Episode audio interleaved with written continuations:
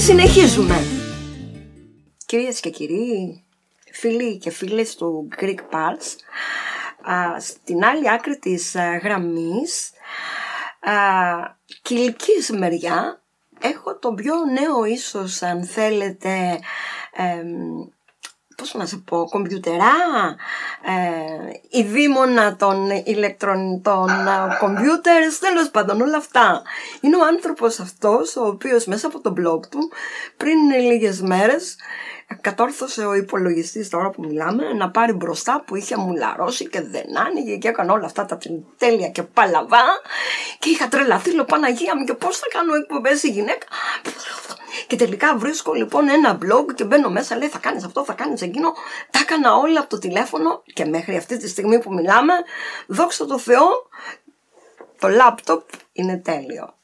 Και όλα αυτά τα χρωστάω στον πάνω το σακαλάκι. Α, γεια σου. Άντε. γεια σας. Καταρχάς χαίρομαι πάρα πολύ που βοήθησα να επιλυθεί το πρόβλημα με το λάπτοπ. Ωραία είναι και εγώ χαίρομαι πάρα πολύ που έτσι γνωριστήκαμε. Θα ήθελα να μου μιλήσεις επειδή ακριβώς είσαι πάρα πολύ νέος και πάρα πολύ νέος όσον αφορά το να είσαι blogger, έτσι. Ναι, ναι. Α, και θέλω να μιλήσουμε για τον Πάνο το Σακαλάκι. Πώς ξεκίνησε όλη αυτή η, η, τρέλα, ας το πούμε, με τους υπολογιστές. Για λέγε. Ε, ε, η όλη φάση ξεκίνησε όταν ήμουν 14 χρονών, όταν η μητέρα μου ζήτησε να της φτιάξω μια ιστοσελίδα. Και ναι. τότε λίγο ξεκίνησα να ασχολούμαι με την κατασκευή ιστοσελίδων και μετά πήγα προς το blogging. Ε, και από τότε μέχρι και τώρα ασχολούμαι με αυτό επαγγελματικά και είναι σταθερή μου δουλειά. Να σε ρωτήσω όμως, το πρόβλημά μου είναι το εξής.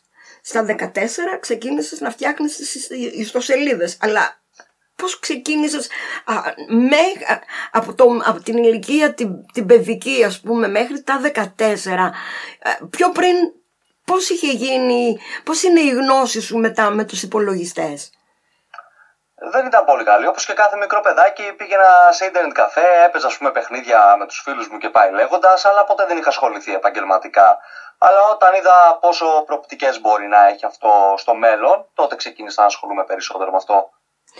Έχεις πάει σε κάποια σχολή και έχεις σπουδάσει κάτι τέτοιο; Όχι, έχω τελειώσει μόνο το Λύκειο. Δεν είχα χρόνο λόγω της δουλειάς να σπουδάσω. Όταν λες δουλειάς, ποια δουλειάς, τη δουλειάς με τους υπολογιστές; Ναι, ναι. Έχω πελάτες που φτιάχνω ιστοσελίδες. Ναι. Και ταυτόχρονα γράφω σε blogs, περιοδικά και εφημερίδες πάρα πολύ ωραία για ένα τόσο νεαρό άτομο. Δηλαδή θεωρείς ότι το επάγγελμα του blogger ή των ανθρώπων που ασχολούνται με τους ηλεκτρονικούς υπολογιστές είναι ένα επάγγελμα δηλαδή που έχει μέλλον, έτσι, έχει ψωμί. Φυσικά, φυσικά, ναι, εννοείται. Α, δεν θα μιλούσα αυτή τη στιγμή εδώ μαζί σας. λοιπόν, αυτό είναι πολύ ωραίο και για έτσι να το ξέρω και να ακούνε και οι ακροατές μας γιατί αυτή τη στιγμή μας ακούνε σε όλο τον κόσμο και θα ήθελα να μου πεις, εσύ που είσαι ο ειδικός, τι ακριβώς είναι οι ιστοσελίδες που εγώ δεν ξέρω; Τι ακριβώς είναι οι ιστοσελίδες; Ναι. Πολύ καλή ερώτηση. Ε, οι ιστοσελίδες είναι ουσιαστικά διαδικτυακοί χώροι στο διαδίκτυο που περιλαμβάνουν ε, διάφορα πράγματα όπως ε, άρθρα, πληροφορίες, κείμενα, φωτογραφίες όπως είναι και το Green Pulse Radio που έχετε εσείς ε, για παράδειγμα Μάλιστα. για να σας ακούνε online μέσω της ιστοσελίδας. Τι λες, λοιπόν, αυτό είναι πολύ εύκολο να το κάνει κανείς, όχι, αλλά πρέπει να είναι πολύ Στις μέρες μας δεν είναι και πολύ δύσκολο. Υπάρχουν υπηρεσίες που σου επιτρέπουν να φτιάξεις εύκολα και γρήγορα blogs κυρίως. Όταν λες υπηρεσίες, τι υπηρεσίες; Όπως για παράδειγμα το Blogger που είναι της Google, το οποίο σου επιτρέπει δωρεάν ε, πολύ γρήγορα να φτιάξεις ένα blog ή ακόμα και το WordPress, το οποίο σου επιτρέπει πολύ γρήγορα να φτιάξεις μια οποιαδήποτε ιστοσελίδα. Μάλιστα. Τι ωραία. Α, ε, οι πελάτες σου α, πληρώνουν γι' αυτό όταν τους ανοίγεις το... Θέλω να πω ότι...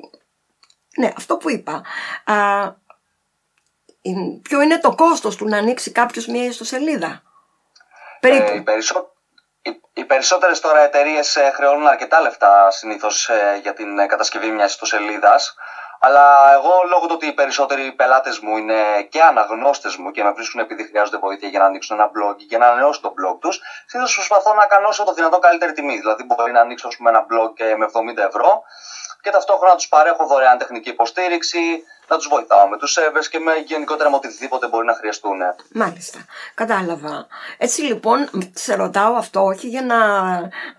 δεν είμαι εφορία, απλά κοιτάω μέσα από αυτό ε, να δω πώς ε, μπορεί κάποιος να ασχοληθεί με αυτό και να έχει μία εικόνα από έως. Ποια είναι η τιμή, ποιο είναι το εύρος της τιμής μιας εργασίας που μπορεί να παρέχει. Γιατί υπάρχει κάποιος που μπορεί να σου πει ότι έλα μωρέ και τι, τι είναι αυτό και τι να πάρω και τι δεν παίρνεις και παίρνεις ψίχουλα και κάνεις αλλά βρίσκω ότι πράγματι είναι μια πολύ ενδιαφέρουσα δουλειά η οποία φαντάζομαι ότι χρειάζεται και ιδέες για να κάνεις μια ιστοσελίδα έτσι δεν είναι; Η κάθε ιστοσελίδα, ναι. για κάθε άνθρωπο, δηλαδή για κάθε πελάτη σου η ιστοσελίδα είναι η ίδια; Σαν φόρμα; Όχι. Α. Εννοείται πως όχι. Άρα λοιπόν καλά λέω ότι χρειάζεται να έχεις και ένα, ένα πνεύμα, ένα μυαλό που να κατεβάζει ιδέες, ούτως ώστε η ιστοσελίδα σου να είναι η ιστοσελίδα του που θα τέλος πάντων που θα του δώσεις να, είναι, να ξεπερνάει κάθε φορά την προηγούμενη. Ε; Ακριβώς αυτό. Θέλει δημιουργικότητα και φυσικά είναι αυτό που θα ζητήσει και ο πελάτης, ανάλογα πώς το έχει στο μυαλό του, πώς θέλει να φαίνεται. Ε, πάρα πολύ ωραία. Θα ήθελα ε, να μου πεις... θα ήθελα να σε ρωτήσω, επειδή το, το διαδίκτυο γενικά είναι ένας χώρος που όπως είπες και εσύ είδες από παιδεία ασχολιόμουν και τα λοιπά, τα παιδιά ασχολούνται πάρα πολύ με το διαδίκτυο. Ας πούμε ο εγγονός μου είναι από το πρωί μέχρι το βράδυ με ένα λιβανιστήρι εκεί πέρα, ξαπλωτός, όρθιος και τα λοιπά και δεν ακούει βρε Οδυσσέα, καλά τώρα. Λοιπόν, πόσο, πόσο επικίνδυνο μπορεί να είναι ε, το διαδίκτυο για τα παιδιά; Ε, μπορεί να είναι αρκετά επικίνδυνο. Πάρα πολύ επικίνδυνο γιατί τα παιδιά δεν μπορούν να σκεφτούν πως ε, η φωτογραφία που ανεβάζουν, η τοποθεσία στην οποία δείχνουν, το που βρίσκονται συνεχώς με τους φίλους τους και το τι κάνουν, ότι αυτά μπορεί να τα κοιτάξει ο καθένας. Όλα αυτά είναι δημόσια. Οπότε αυτό είναι επικίνδυνο, ναι. Ισχύει αυτό. Έχω ακούσει που λένε ότι ε, μέσα από μια εικόνα μπορεί κάποιος hacker ας πούμε να βρει το σπίτι σου, το τηλέφωνό σου. Αυτά ισχύουν ή είναι μπουρδες; Ε, νομίζω πως δεν χρειάζεται κάποιος hacker να ασχοληθεί με μια εικόνα από τη στιγμή που τα περισσότερα παιδιά λένε «Α, είμαι εκεί και πίνω καφέ αυτή τη στιγμή με τους φίλους μου». Ή μου πήγα σπίτι ή τώρα βλέπω αυτή τη ταινία. Οπότε δεν, δεν χρειάζεται καν να προσπαθήσει κάποιος για να βρει τοποθεσία κάποιου άλλου πλέον. Και είναι και εκείνο το Instagram, ας πούμε, που όλη την ώρα, χωρίς να το θέλεις, αναγκαστικά το ανεβάζεις και λες: Είμαι εδώ, είμαι εκεί και για να μπει φωτογραφία στο Instagram. Ακριβώς αυτό. Οπότε δεν υπάρχει και νόημα να ασχοληθεί κάποιος για να χακάρει κάτι. Ότι τα παρέχουμε όλα από μόνοι μα. Έλατε. Α, ναι, αλλά ξέρεις, μερικές φορές μερικά παιδιά δεν έχουν και πλήρως την, την αίσθηση του, του κινδύνου που διατρέχουν. Πες μου κάτι, ποια είναι η αποψή σου για τους γονείς που ανεβάζουν τα παιδιά τους στο διαδίκτυο, εικόνες μικρών παιδιών; Ε, δεν μου άρεσε ποτέ, δεν το συνιστούσα ποτέ και επειδή ο κολλητός μου έχει ένα πολύ όμορφο μικρό παιδάκι, ε, όταν ανεβάζει φωτογραφίες πάντα τυχαίνουμε, τυχαίνει να έρχομαι σε διαφωνία μαζί του για, για ποιους λόγους δεν πρέπει να το κάνει αυτό δεν είναι καλό, δεν χρειάζεται να γίνεται αυτό και αν θέλει κάποιος να ανεβάσει φωτογραφία μικρών παιδιών του, μπορεί να το κάνει μοιράζοντας φωτογραφία μόνο με συγκεκριμένους φίλους του και όχι δημόσια. Και ίσως μέσα από το Messenger, έτσι δεν είναι, να, να μην φαίνεται αυτό. Ακριβώς αυτό, ναι. Ε, λοιπόν, όλα αυτά που λες τα βρίσκω πάρα πολύ σημαντικά και πάρα πολύ αναγκαία να τα ξέρουν οι άνθρωποι, να τα ξέρουν οι φίλοι μας.